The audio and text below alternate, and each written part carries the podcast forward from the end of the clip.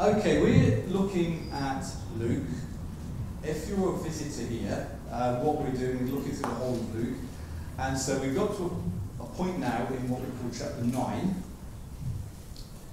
And I've forgotten my water. Sorry. Chapters, could you just, oh, thank you. Thank you very much. Thank you.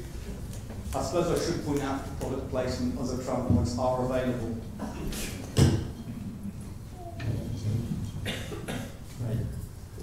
So, what we're going to do, we're just going to read this part of the chapter, and we're going to start from, in fact, we're going to start from where we were last week when Steve talked about the transfiguration, and we're just going to go through. So, if uh, I could have the words up on the screen. Okay, so these are from the, the New American Standard Version of the Bible. I know other you have other versions. Um, so I'm just going to read this to you. So, some eight days after these sayings, he took along Peter and John and James and went up on the mountain to pray. And while he was praying, the appearance of his face became different, and his clothing became white and gleaming. And behold, two men were talking with him. They were Moses and Elijah, who, appearing in glory, was speaking of his departure about sorry, speaking of his departure which he was about to accomplish at Jerusalem. Now Peter and his companions had been overcome with sleep. But when they were fully awake, they saw his glory and the two men standing with him. And as these were leaving Peter says to Jesus, Master, it is good for us to be here. Let us make three tabernacles one for you, one for Moses, and one for Elijah. Not realizing what he was saying. While he was saying this, a cloud formed and began to overshadow them. And they were afraid as they entered the cloud. Then a voice comes out of the cloud saying, This is my son, my chosen one. Listen to him. And when the voice had spoken, Jesus was found alone. And they kept silent and reported to no one in those days any of the things which they had seen. On the next day, when they came down from the mountain, a large crowd met him. And a man from the crowd shouted, saying, Teacher, I beg you, look at my son. He's my only boy and the Spirit seizes him, and he suddenly screams, and it throws him into a convulsion with foaming at the mouth. And only with difficulty does it leave him, mauling him as it leaves. I begged your disciples to cast it out, but they could not. And Jesus answered and said, You unbelieving and perverted generation, how long shall I be with you? And put up with you. Bring your son here. And while he's still approaching, the demon slams him to the ground and threw him into convulsion. But Jesus rebuked the unclean spirit, healed the boy, gave him back to his father. And they were all amazed at the greatness of God. But while everyone was marveling at all he was doing, he said to his disciples, Let these words sink into your ears. For the Son of Man is going to be delivered into the hands of men. But they did not understand this statement. And it was concealed from them so they would not perceive it and they were afraid to ask him about this statement.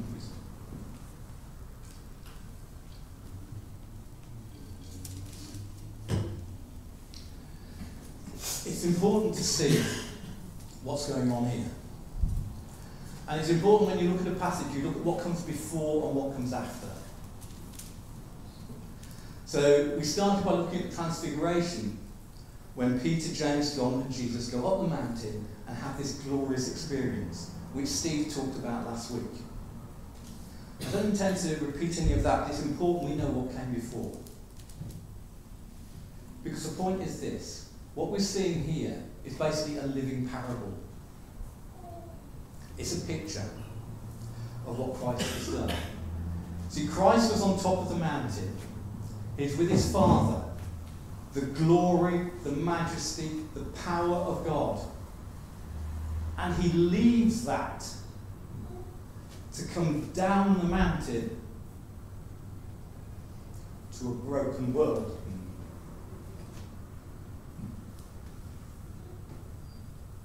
He could have stayed on the mountaintop. He chooses to come down. We live in a very broken world.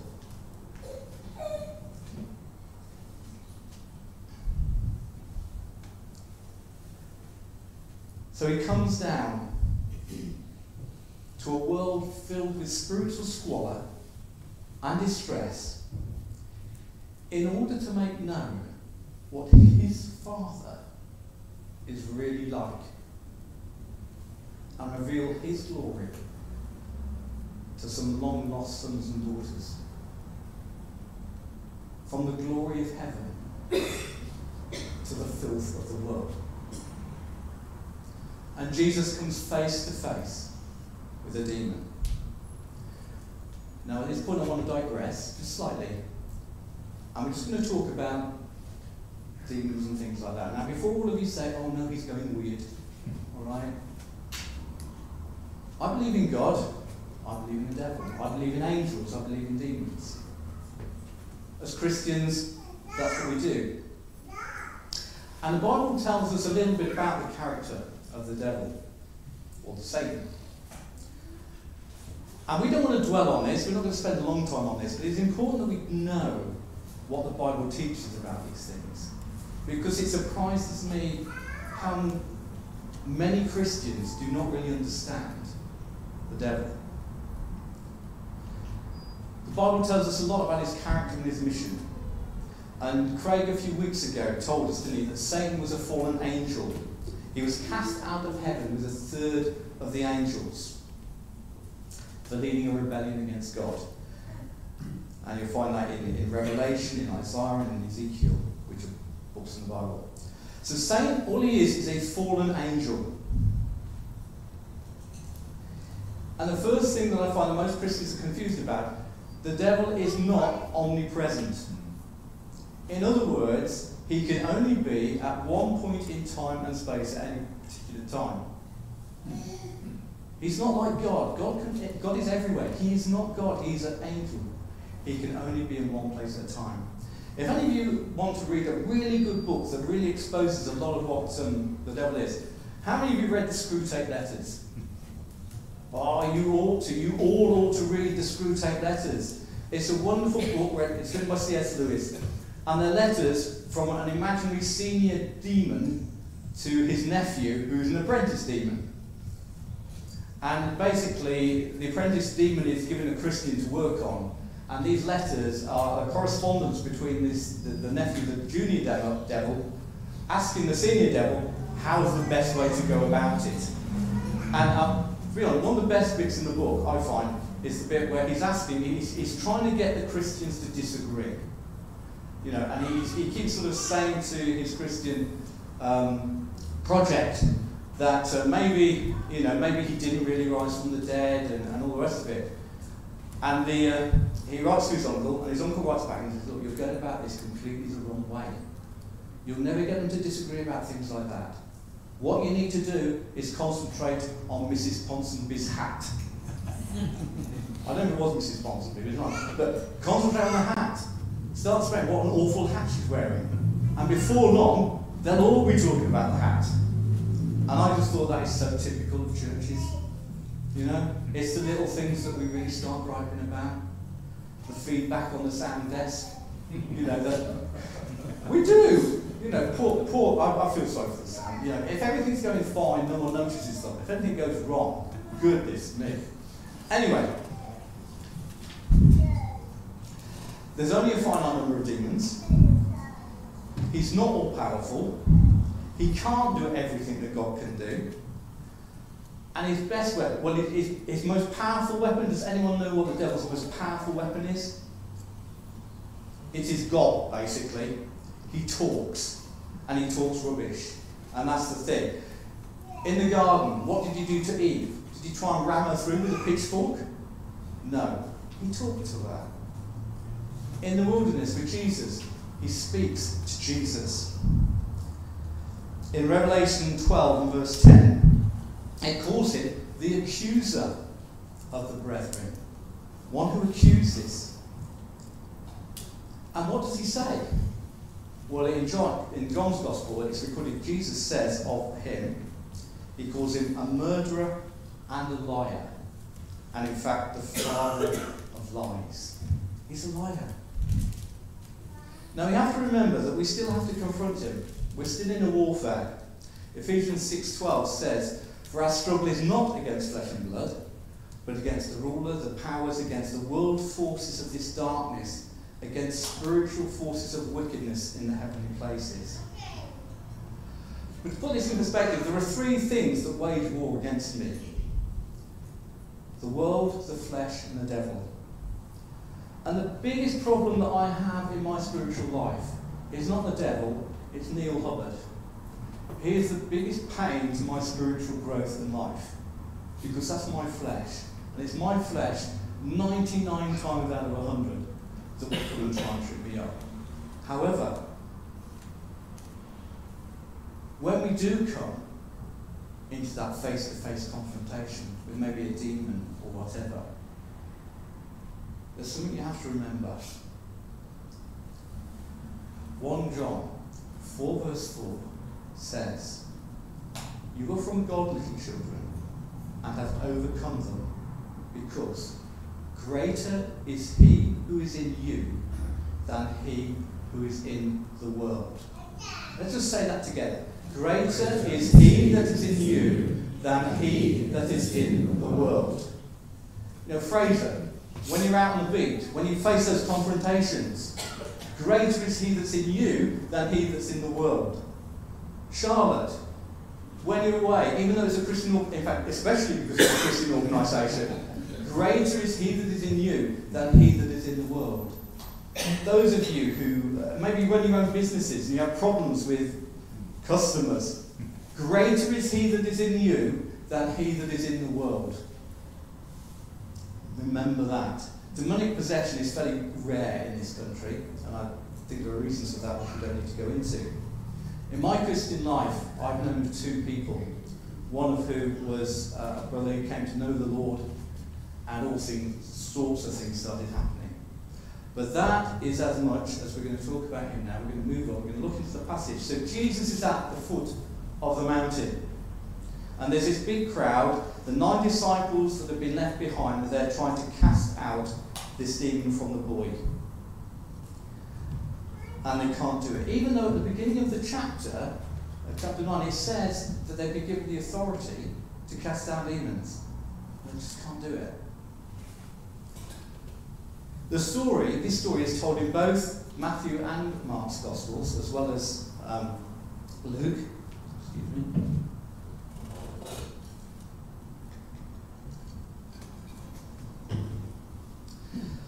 Luke misses out some of the details in his account, but he adds others. Luke doesn't record the conversation between Jesus and the boy's father.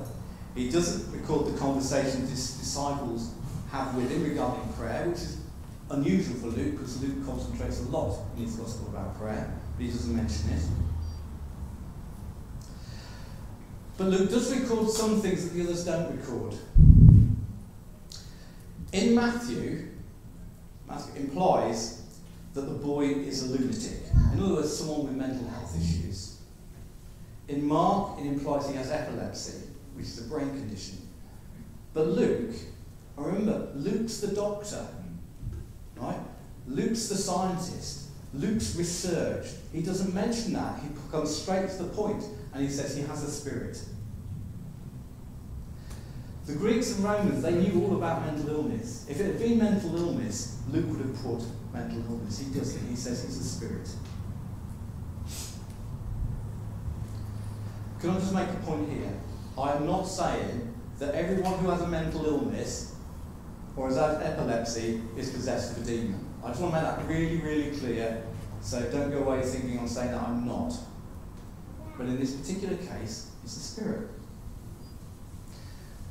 And the second point that Luke makes, and none of the others do, is this is the Father's only Son. It's interesting it doesn't record the mother being there. Maybe the mother had died. We don't know. What all three Gospels do record, though, is the words that Jesus says, which are fairly strong. So imagine this he's come down the mountain, the Father is there pleading and begging, and Jesus calls them a fault in word. O unbelieving and perverted generation, how long shall I be with you? And if you look at commentaries, a lot of commentaries, they say, who is Jesus talking to at this point? Is he talking to the Father? Is he talking to the disciples? Is he talking to the crowd generally? A lot of commentators think that he's probably talking to the disciples because they can't cast out the demon. And I think you have to look at the context here.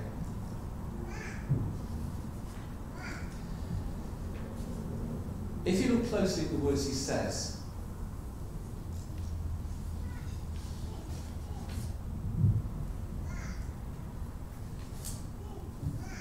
the words he's quoted from are a song in the Old Testament. It's going from a song way back in Deuteronomy 32. It's commonly called the Song of Moses. It's a beautiful song. But basically, this father and his only son, he shouts out. The Bible uses strongly, it, it says the father begs. He begs the disciples He's begging Jesus to look at his son. The father is being robbed of a relationship with his son because of demonic possession. And he's convulsing his son. His son, it's twisting his limbs. It distorts his features until he foams at the mouth.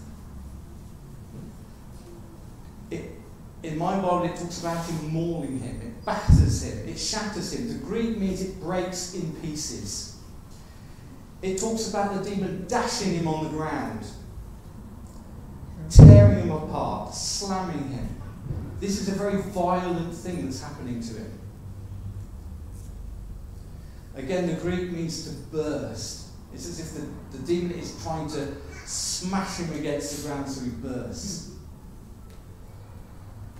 And his father is appealing to Jesus. He begs him, he beseeches him. This is distressing, very distressing for the father. Think how distressing this is for Jesus. So many of us have an English view of Jesus white, middle class, no emotions. Nothing can be further from the truth. Jesus showed his emotions on more than one occasion. It often talks about Jesus having compassion. Do you know what that word compassion means? It means his guts churned. He had that feeling in his belly of just absolute horror. In two places, it says that Jesus weeps. He weeps over Jerusalem and he weeps for his friend Lazarus. Jesus feels. Jesus engages his emotions with what is going on.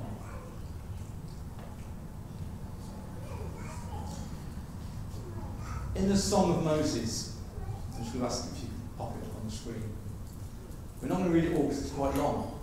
We're just going to read a few bits. So basically, Jesus, when he's saying, You foolish and perverse generation, he's quoting from this. And there's a lot. Listen, especially at the beginning. Give ear, O heavens, let me speak, and let the earth hear the words of my mouth. Let my teaching drop as the rain, my speech distill as the dew, as the droplets on the fresh grass, and as the showers on the herb. For I proclaim the name of the Lord. Ascribe greatness to our God, the rock. His work is perfect. All his ways are just. A God of faithfulness, without injustice, righteous and upright is he. They, that is Israel, have acted corruptly towards him. They're not his children because of their defect, but are a perverse and crooked generation. Do you thus repay the Lord, O, o foolish and unwise people? Is not he your father who brought you? He has made you, he has established you. Remember the days of old. Consider the years of all generations. Ask your father, he'll tell you. The elders, they will tell you. God found Israel in the desert land and in the howling waste of the wilderness. He encircled him, he cared for him, he guarded him as the pupil of his eye. Like an eagle that stirs up over its nest, that hovers over its young, he spread out his wings and caught them. He carried them on his pinions. The Lord alone guided him, and there was no foreign God with him. He made him ride on the high places of the earth, and he ate the produce of the field. I love this bit. He made him suck honey from the rock, oil from the flinty rock, curds from cows, milk from the flock, with the fat of lambs and rams, a breed of Bashan, and goats with the finest of the wheat, and the blood of grapes you drank wine. But Israel grew fat and kicked. You're grown fat, thick, and sleek. Then he forsook God who made him and scorned the rock of his salvation. They made him jealous with strange gods. With abominations they provoked him to anger. They sacrificed to demons who were not gods, to gods whom they have not known, new gods who came lately, whom your fathers did not dread. You neglected the rock who begot you. You forgot the God who gave you birth. The Lord saw this and spurned them because of the provocation of his sons and daughters.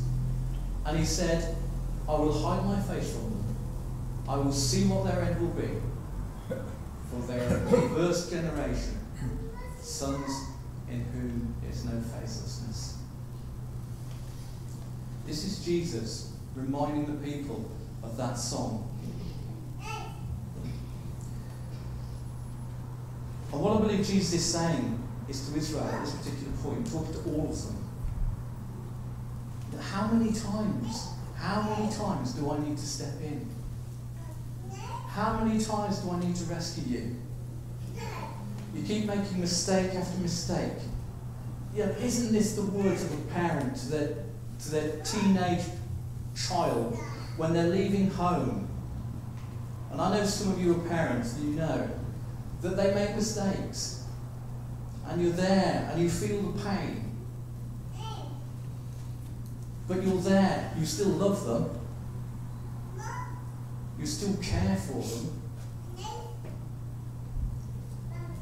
These are the words of unconditional love from an unconditional lover. In that song of Moses, one of the bits talks about God being perfect and just, whereas we are twisted and crooked, just like a demoniac. And this love explains what happens next.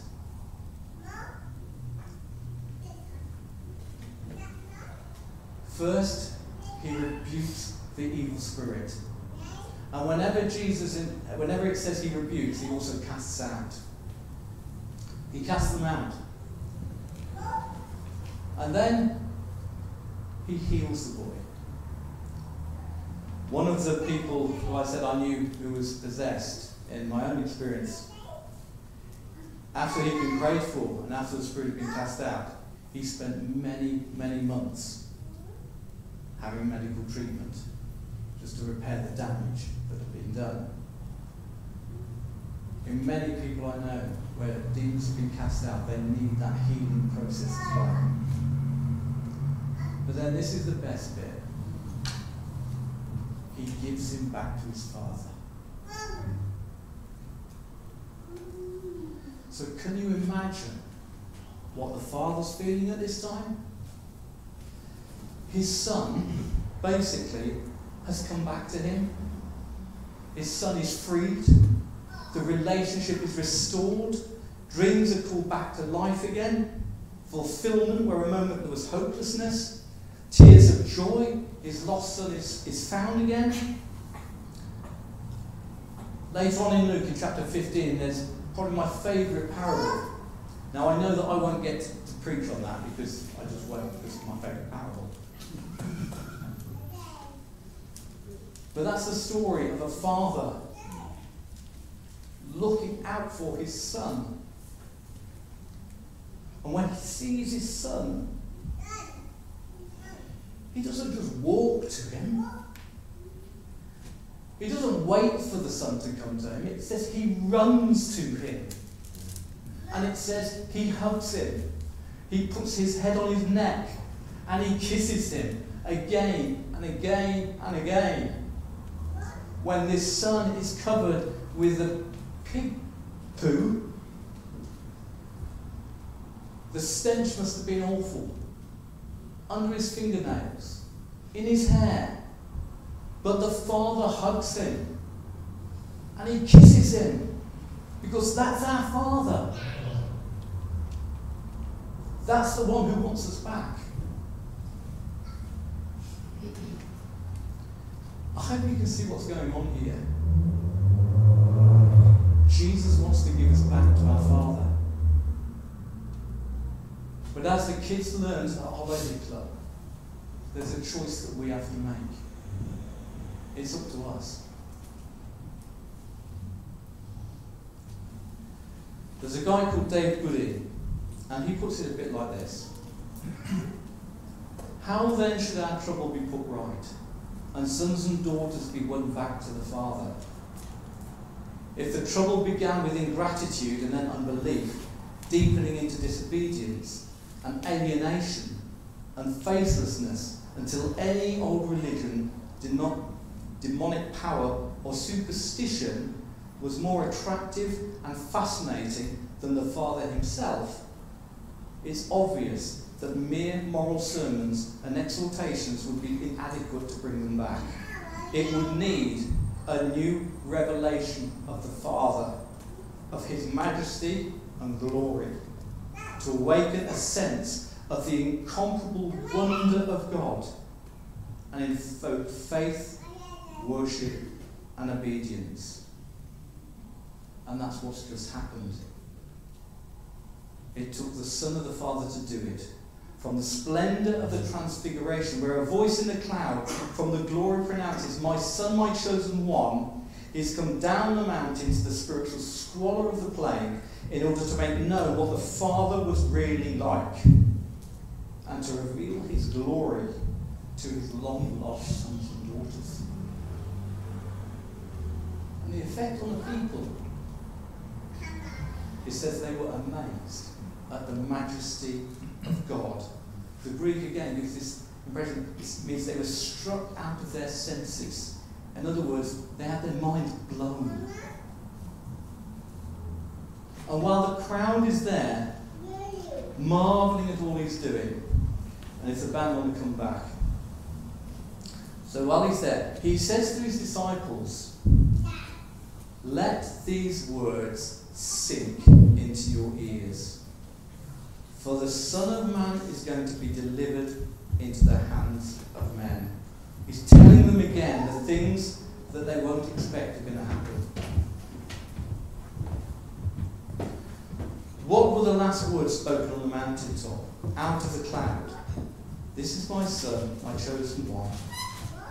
Listen to him. But then he said, the disciples didn't understand. But the bit that's quite hurtful and painful is it said they were too afraid to ask.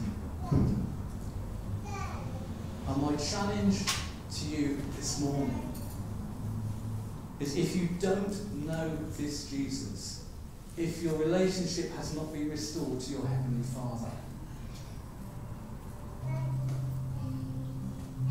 don't be afraid to ask. It would be a tragedy if you leave here without at least asking.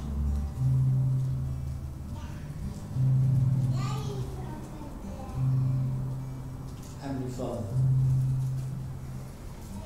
just pray. Some of my words, Lord, if they haven't originated from your heart, then I just pray that you just wipe them away from people's memory.